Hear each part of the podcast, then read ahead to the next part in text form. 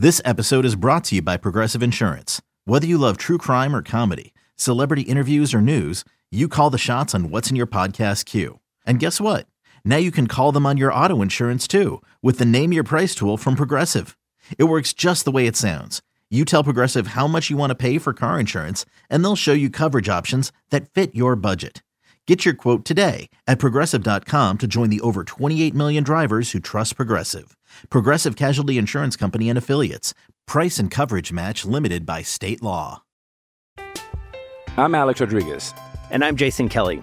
From Bloomberg, this is The Deal. Each week, you'll hear us in conversation with business icons. This show will explore deal making across sports, media, and entertainment. That is a harsh lesson in business. Sports is not as um, simple you know, as bringing a bunch of big names together. I didn't want to do another stomp you out speech. It opened so, up so many more doors. The show is called The, the deal. deal. Listen to the deal. Listen to the deal on Spotify. It's another beautiful day for baseball in Los Angeles. And baseball podcast. Josh Schaefer and Blake Harris cover everything Dodgers right here on Inside the Ravine.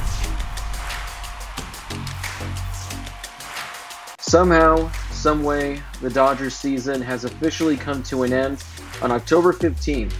Not in the World Series, not in the National League Championship Series, in the National League Division Series. Uh, this is going to be a very depressing episode of Inside the Ravine, and joining me is my co-host Josh Schaefer. I'm your host Blake Harris, and Josh, we're just going to get into it. What a disaster! Um, the regular season that was the greatest in Dodgers history. It's going to be forgotten.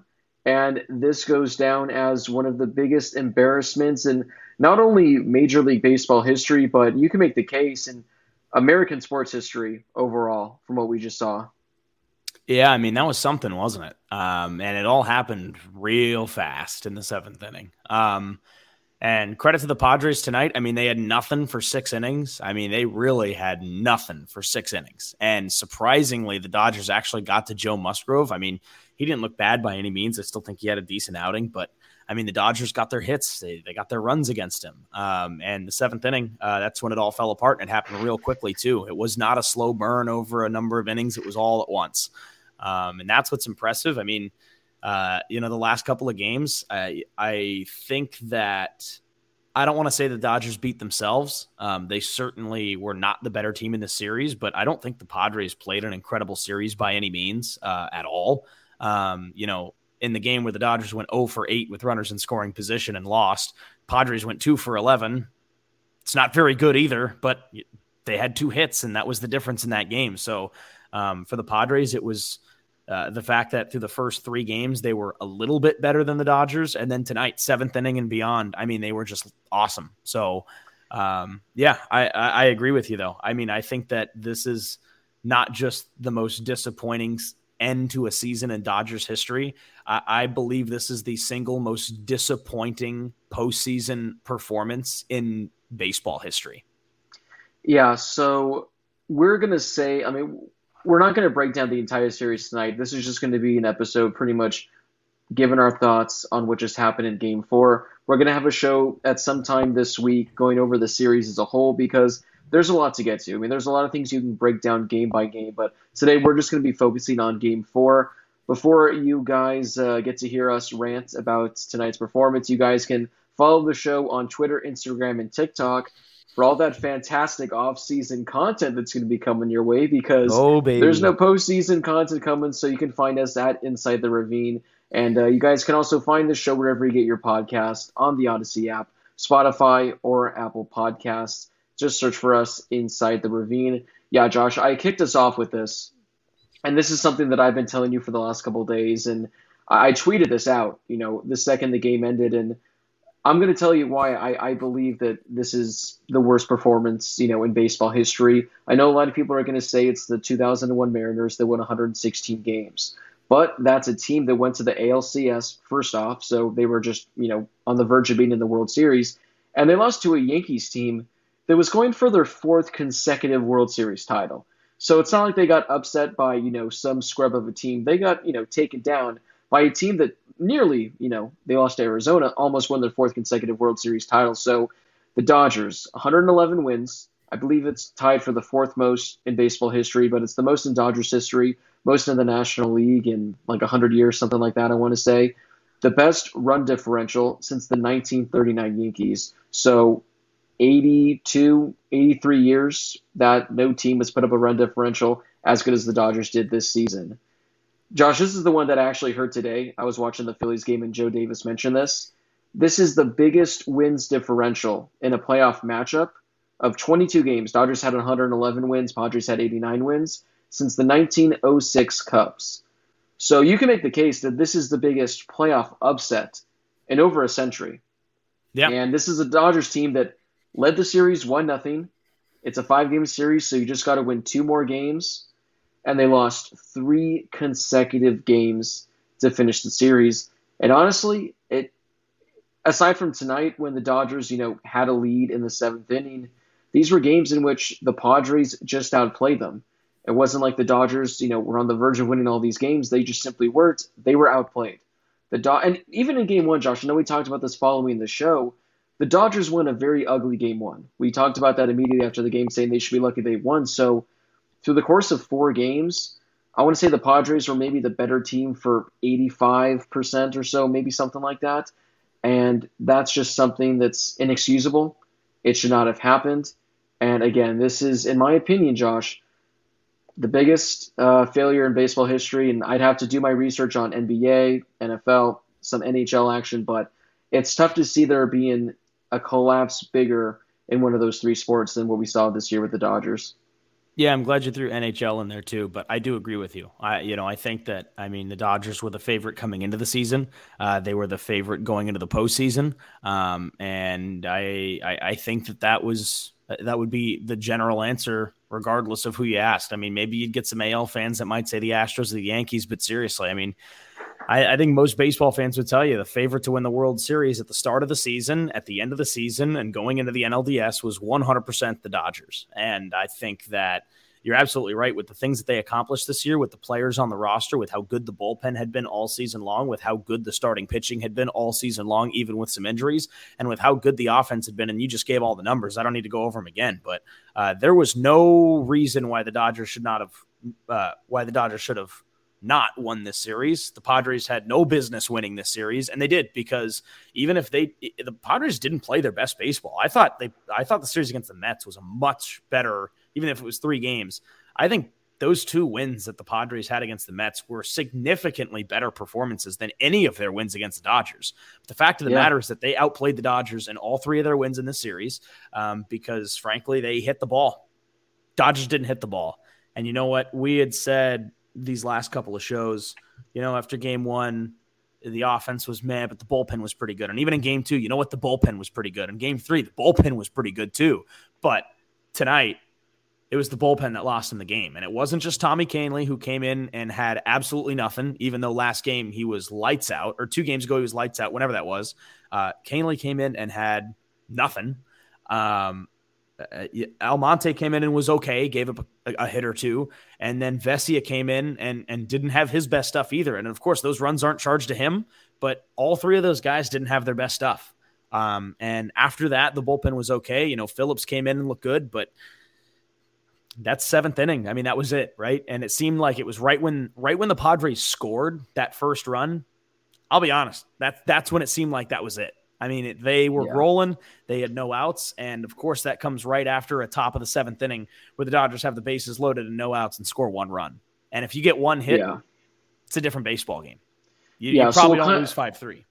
Yeah, so we're gonna go from like pretty much beginning to end. But Josh, so this game went only four, or the series went only four games. Padres took three of them. In the four game series, the Padres had a run differential of plus three. The Padres outscored the Dodgers by three runs in a four game series, but they took three of four. Because, like you said, it wasn't like the Mets where the Padres dominated the Mets in both those wins. There wasn't a game here that was dominated by the Padres. Every game was there for the taking, but the offense just did not decide to show up. So before we talk but about some offense, of those games, but some of those games, even if it was a one-run game for the Dodgers and the Padres, seemed like they were the discrepancy oh, it, was much wider. It seemed insurmountable. Like it yeah. seemed insurmountable, which is the crazy thing is after, you know, the seventh inning happened, they were only down two runs, but that felt like it was six. Yep. So, Josh, we're going to talk about the offense later in a bit, but the thing I want to talk about the most is Tyler Anderson because he went five innings, no runs, two hits, six strikeouts. He had he had one bad inning. I want to say it was the third inning, maybe. I can't remember what inning it was, but he had some runners on the bases. For he had, I think he had first and second with two outs. Got out of the jam. Outside of that, he was in cruise control all night. But the Dodgers pull him after five innings. He made 86 pitches. The top of the lineup was coming up, you know, in the sixth inning. But if Anderson goes out there for the sixth and gives them another inning, it limits the bullpen workload. Maybe you bring in Chris Martin in for the seventh, which clearly would have been likely the better option compared to what we saw. So, what are your thoughts on the Dodgers playing analytics, listening to the computers, saying you can't face the the same guys in the lineup a third time, even though Joe Musgrove, he was facing the entire Dodgers lineup for a third time. So, do you the Dodgers pull Tyler Anderson too early, or are you okay with pulling him after five? You know, I think it's tough. So I'm not going to get into this too much, but there were obviously some comments said on on the TV side of things that were kind of like made you go, "What?" from time to time. Um, and I will say something that AJ Pierzynski said later in the game, um, I thought made a lot of sense. And he said the Dodgers pitching has done the same thing all four games. Five innings, done. Five innings, done. Five innings, done. Five innings, done. The Padres have rolled with it. The Dodgers, five starting pitcher, four starting pitchers were done after five innings every single game. Different pitch counts, different situations. They were done after five innings. Didn't matter who it was. Mm-hmm. After that is when your bullpen needs to pick up the slack. And up until tonight, the bullpen did that without that one blemish from trying and being the home run to Cronenworth a couple of nights ago. Other than that, the bullpen was flawless until tonight. And this is when they dropped the ball tonight. But at the same time, when do you start leaning on your starting pitchers a little bit more and forgetting about the analytics, forgetting about this, forgetting about that. Granted, when Tyler Anderson was pulled, he had that top of the order looming again, but he had been lights out up until that point. And you know what? The Padres rolled with Musgrove and and Dave Roberts didn't for Tyler Anderson.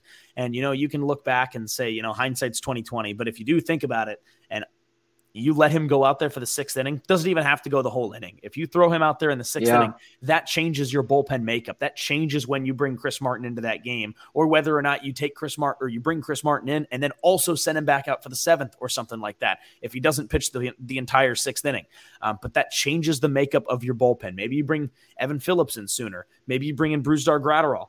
Brusdar Graterol was warming up tonight and then went and sat down for Chris Martin. So. Um, I think that if you do leave Tyler Anderson in another inning or at least see what he's got with how good he had been through five innings, that completely changes the back end of your bullpen for the final few innings of the game. And I'm not saying that changes the outcome completely, but it might change the total makeup of that seventh inning and what actually goes down. Yeah. You know, I, I like what you said because, yeah, up until this point, the bullpen, outside of Blake Treinen's solo homer to Cronenworth the other day and Graterol allowing a run because of Trea Turner's error, the bullpen had been lights out like they've been all season. My thing with Tyler Anderson was just because, again, the five innings that we saw from the Dodgers uh, pitchers in this series were, you know, all different. Like Tyler Anderson went five innings, but he looked like he was in cruise control. Clayton Kershaw went five innings, but that dude looked like he was walking through the Sahara Desert, the way he was sweating, the way he looked gassed. That one I could see wanting to pull him after five. So, you know, all, all situations are different.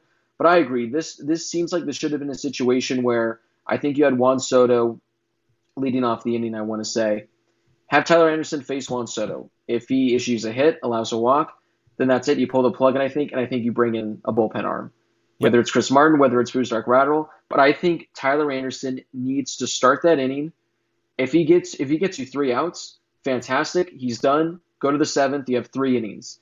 If he allows a base runner to the first, second, or third hitter, you pull him, that's it, and you bring in the bullpen. I thought, especially, I mean, considering that there's a there was a game five potential tomorrow, you need to save as many bullpen arms as possible. So I, I just thought it was trying to get too cute with again trying to read too much into the analytics, what you should do, relying on the bullpen too much because even if the Dodgers somehow would have gotten through that, you're going through a lot of bullpen arms that you're going to need tomorrow in a potential winner take all. So I would have let Anderson go like I said, let him go until someone reaches base or he throws a one, two, three inning. But at the end of the day, he did what needed to be done out of him. And it was the bullpen, which, like I said, Josh, has been fantastic all season. Number one in almost every category imaginable. They've been just dominant all series. They picked the absolute worst time to have a blow up seventh inning. So they go, they go to Tommy Kahnle in the seventh. He clearly doesn't have it. Allows three hits. He's pulled immediately. This is the next topic of discussion that I'd love to hear your thoughts on. Yency Almonte comes in, allows a base hit to Juan Soto, and the game is now tied. Runners on first and third, nobody out. He strikes out Manny Machado. He then, I believe, gets Brandon Drury, who I think was up after him, to foul out. Two quick outs, and Yency Almonte looked damn good recording those two outs. He throws one pitch to Jake Cronenworth, and that was it for Dave Roberts. He comes out, replaces him with Alex Vesia. Bringing in Alex Vesia is a move that the computers say is the smart move. Vesia is much better against lefties. Cronenworth is much worse against lefties. But Yency Almonte, Josh, he looked fantastic recording those two outs. And I believe, like Alex Vesia recently just started getting warmed up. Like it wasn't like he was, you know, throwing pitches for five minutes. He recently started getting warm. Well, he gets a call that doesn't go his way that should have been strike three. It was a call that the imp was calling all night. Didn't get the call allows the go ahead RBI single to Jay Cronenworth. Two runners come in. So, Josh, what are your thoughts on going with the analytics, going with the computers say is the better matchup with Alex Vesia? Or do you think Dave Roberts should have just said, you know what? Yency Almonte looks like he's got a feel of things. I'm going to let him close things out to get us out of the inning. Yeah, I mean, first of all, that strike zone was horrific since the top of the first yeah. inning. I mean, good first pitch. God, first, first pitch, pitch of the, game. game. Um, and and you know what? That's that's what's so uh, uh that's what's so frustrating about it for that um, for that pitch um, that could have been strike three is that that was not a strike. Wasn't a strike. Any other game of the season, it's not a strike. Tonight, it was a strike. It had been a strike for seven innings. Uh, and it wasn't a strike on that particular instance for whatever reason. Even even um, earlier but, in the bat, Josh, there was a pitch when you look at the uh, strike zone image. Yeah.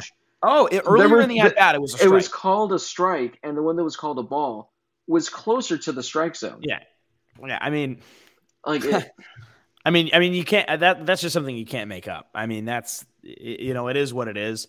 Um, but yeah, that that in itself is very disappointing. But look, I mean, we have this conversation all the time. I mean, both on the podcast, not on the podcast, in person, over text, on the phone, whatever it might be. You and I have this conversation. I have this conversation with every Dodger fan. When do you stop playing with the analytics? In this situation because I totally get it.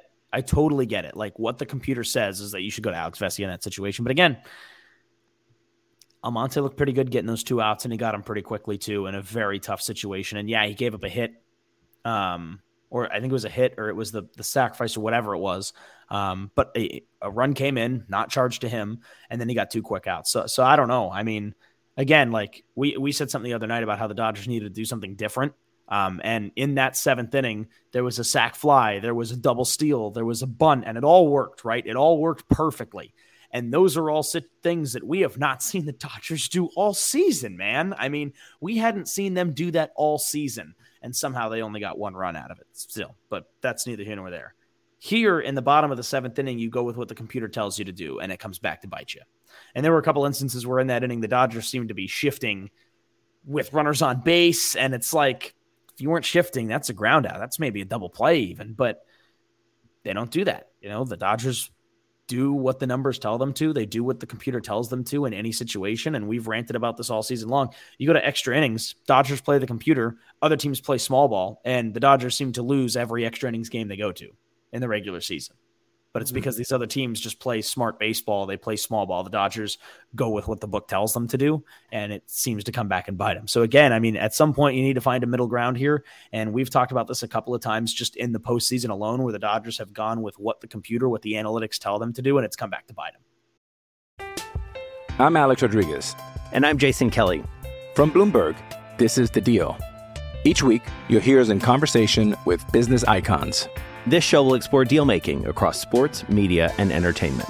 That is a harsh lesson in business. Sports is and, not as uh, simple you know, as bringing a bunch of big names together. I didn't want to do another stomp you out speech. It opened so, up so many more doors. The show is called The, the deal. deal.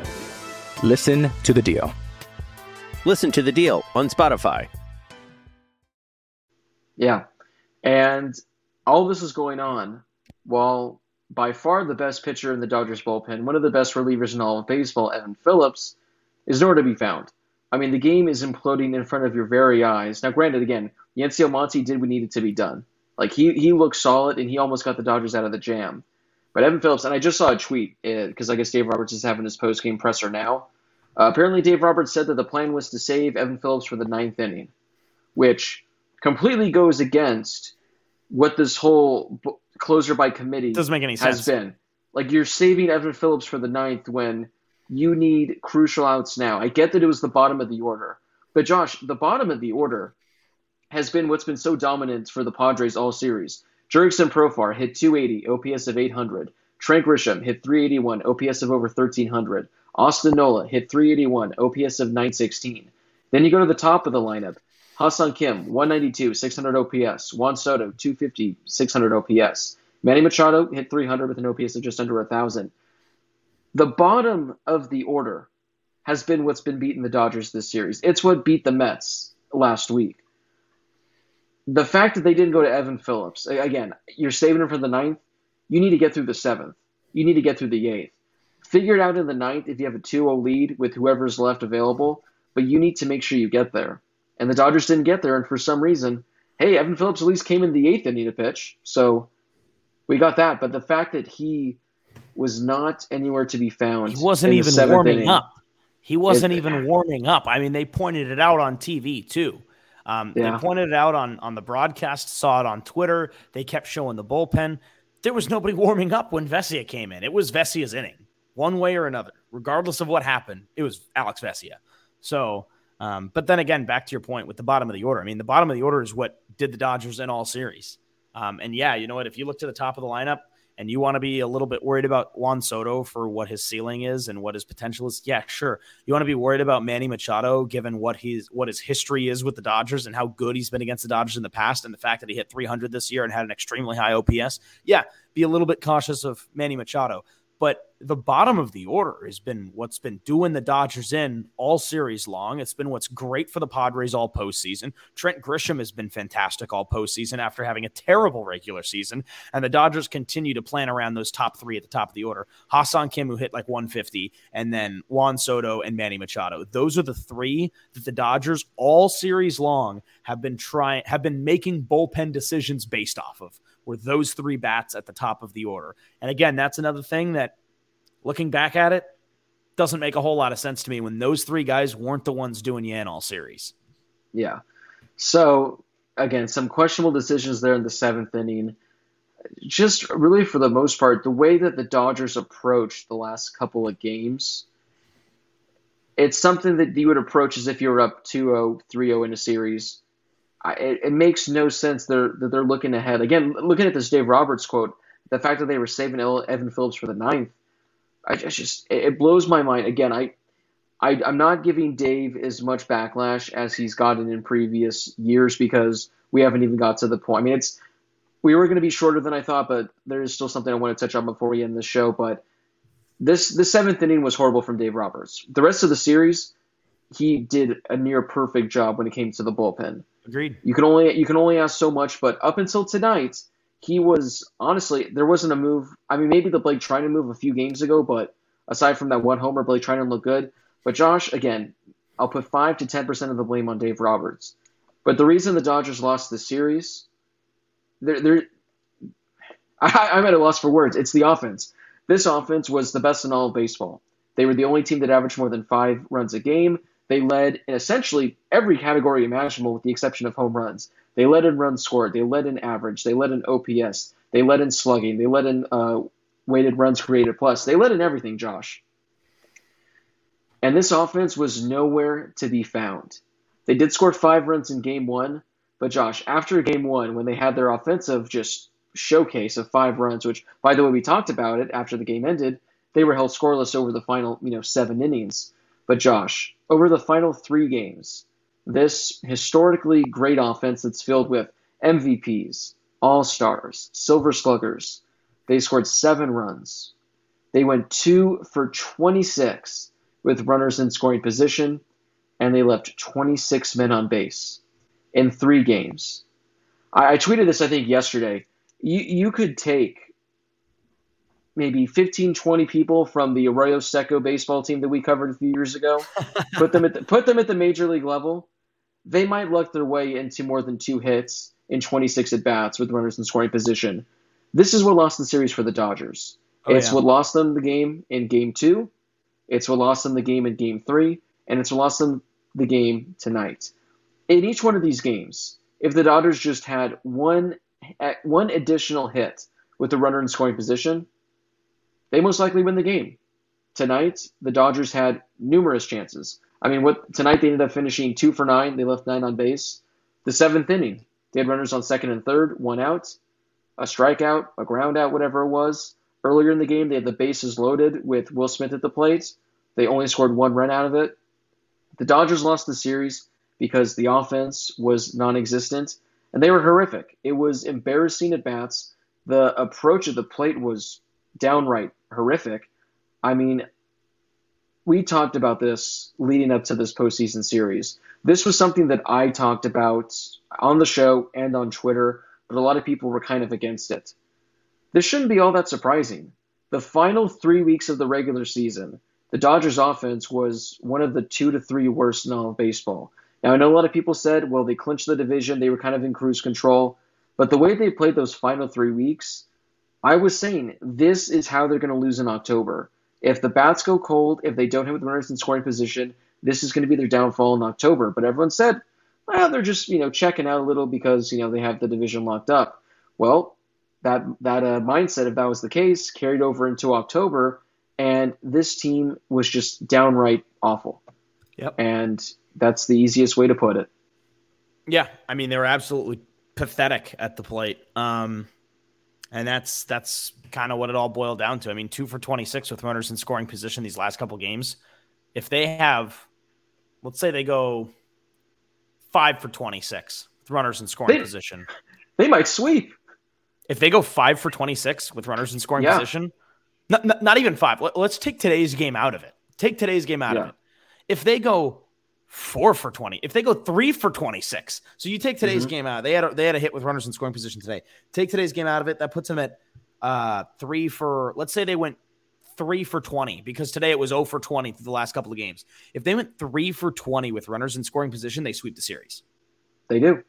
That's mean, how that, that's bad the they part. were this. That's how bad they were this this series. That's how I don't want to say I don't want to say bad, but that's how mediocre the Padres were offensively too. I mean, the Padres outplayed the Dodgers again, but I don't think they had a very clean series. I mean, this was a grueling series for the Padres, I think too. But I mean, the Dodgers go three for 20 with runners in scoring position over these last two games before even going into tonight. They likely sweep the series. Likely. Yeah. And then coming into tonight, I mean, they should have won tonight's game too. With minus the seventh inning. I mean, you play eight innings of or six innings of good baseball, get a couple of big hits. Um, I mean, the Dodgers are right there too, but two for 26 with runners in scoring position is not going to win you any baseball games. It's certainly not going to um, win you any playoff games, let alone playoff series. Um, and uh, that's what ultimately leads to this Dodgers postseason run ending what could be the most disappointing end to a season in, in baseball history. I mean, it is that bad. Yeah. I mean, when you're looking at just how everyone finished, you know, to recap the series, Mookie Betts, 143 average, OPS below 500. Will Smith, 188 average, OPS of below 500. Freddie Freeman had a big night tonight. He was the only player on offense that showed up, and he had a pretty solid showing in game two. So he finished the, se- the series hitting 357, OPS of 1300. Josh, I know he was our pre uh, series MVP pick, and if you would have told me he'd hit 357 with an OPS of 1300, I'd say the Dodgers probably swept. So Freddie Freeman did what needed to be done. Trea Turner's an interesting one. He ends up he ends up finishing the series hitting 333, OPS of 1100, but it oddly just didn't feel that way. I no. think it's because he had he had such a fantastic showing in Game One that really helped his numbers with the home run, with the double. Hit another home run in Game Two. Had two hits tonight, but they were just you know singles that didn't really amount to much. So again, he hits 333, OPS of 1100, second best hitter on the team. But that's got to be just the least sexy and just I don't know. Like if, if I would have told you to say, how do you think Trea did this series at the plate, you probably would have said not so great because he had a number of timely strikeouts. He had a number of at bats with runners in scoring position that he didn't come up big at. We won't even talk about the defense, but yeah, I mean, hit th- hit 333, but it just it, it felt a lot worse than that.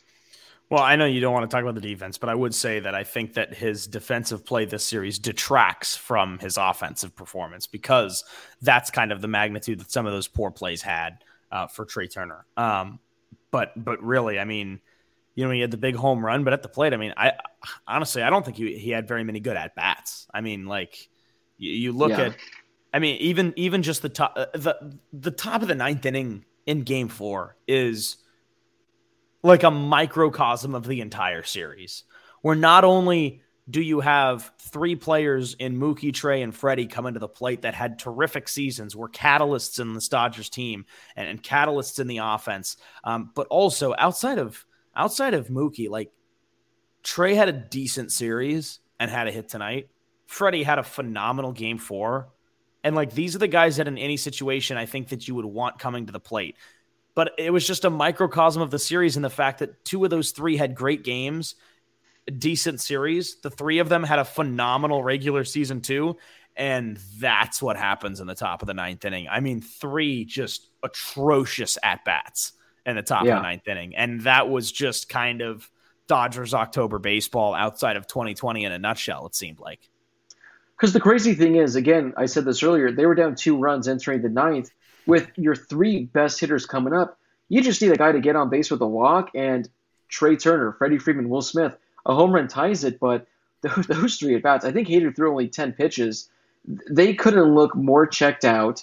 Those were probably the three worst at bats of the season for the Dodgers. But just uh, recapping one uh, one final time before we move away from the offense, Josh. So Mookie Betts was awful. Will Smith was awful. Max Muncy, he did hit 286, OPS at 950.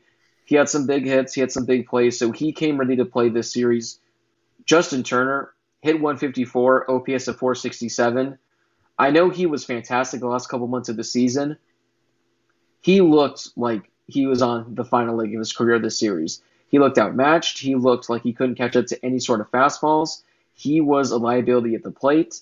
So it'll be interesting to see what the Dodgers do with him. Again, we'll talk about him more when we talk about the series as a whole and just what this means. Trayce Thompson, he was, you know, the big spark the Dodgers acquired earlier in the season. He was fantastic with the Dodgers during his second run.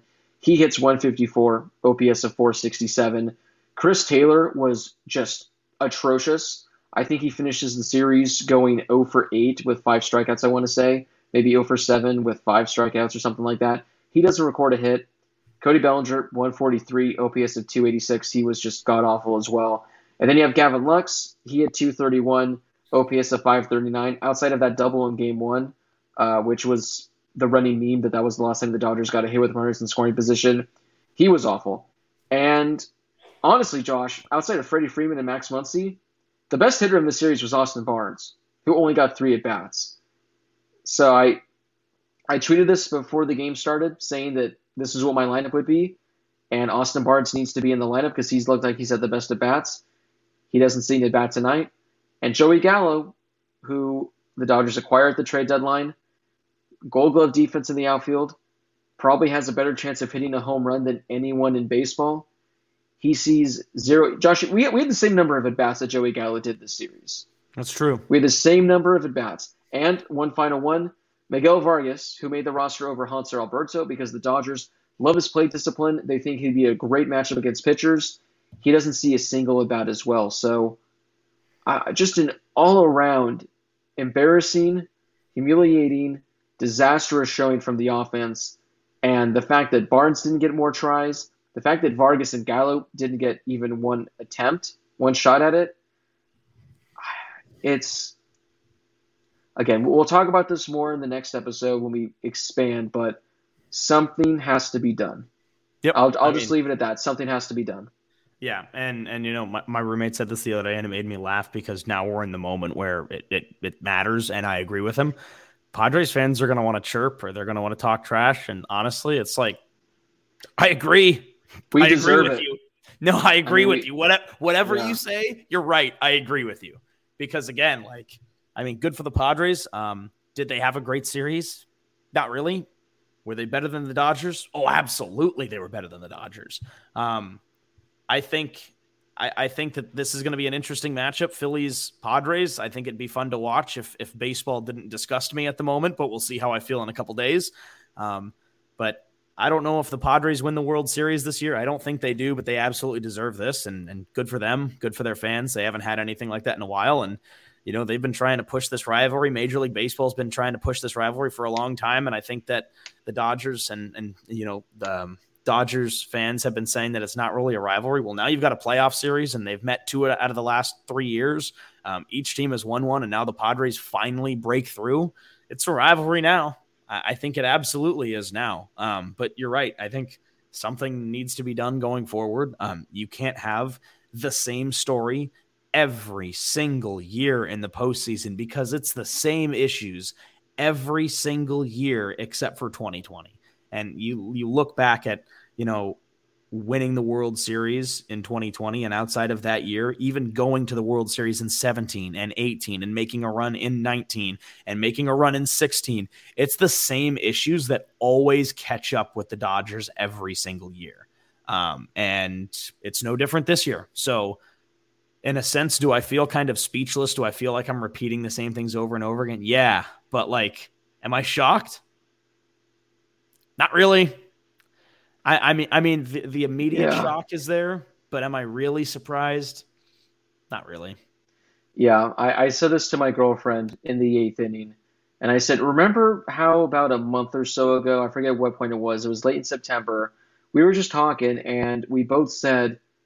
There's just something deep down where each of us have some strange feeling that it's going to be a very short October for the Dodgers. I don't know what it was. I don't know if it's just the fact that they were setting records and it just seemed like the only way that they could even meet expectations would be winning a World Series. There was just something that I just thought I don't have a good feeling about this postseason. I don't know if other people had it, but well, again, this this is something we have a lot of a lot of time this offseason, Josh. We have a lot of episodes we're going to record, so we did go a little longer than I thought we would, but just an overall embarrassing, embarrassing performance from the Dodgers, an all-time historic collapse. So, Josh, before we uh, record our next episode, any parting words before uh, we head out for the the night to do who know who knows what at this point? Embarrassing, uh, humiliating. Any other words that mean the same thing? Those would be my final thoughts. Um, but you know what? We'll give it a couple days. Um, we'll have a season recap um, a little bit earlier than I think either of us would have hoped, um, and a lot of people would have hoped. But we'll let this settle for a couple of days. Um, do what we got to do these next few days, and then uh, and then we'll come back hopefully with uh, with some more thoughts on on the season as a whole, and we'll go from there. Right. So make sure you guys follow Inside the Ravine on Twitter, Instagram, and TikTok at Inside the Ravine. You guys can find us wherever you get your podcasts on the Audacy app. Spotify, and Apple Podcasts. Like we mentioned, there's going to be a lot of episodes coming this offseason, more specifically in the coming weeks as we just break down, recap this series as a whole, this season as a whole, because it's, again, like Josh said, kind of speechless. No words to describe it. So, again, if you guys are listening for the first time, make sure to subscribe wherever you get your podcast because this is definitely the Dodgers podcast you'll want to tune into over the offseason because this has a chance to be one of the craziest off seasons in Dodgers history. A lot of free agents, a lot of potential trades. We're going to have to see what happens. Maybe there's uh, some changes when it comes to the coaching staff. So definitely have to stay tuned for that. But again, as always, we appreciate you guys tuning in. Thank you so much, as always, for Josh Schaefer. This has been Blake Harris. This has been Inside the Ravine, a Dodgers podcast brought to you by Audacy Sports.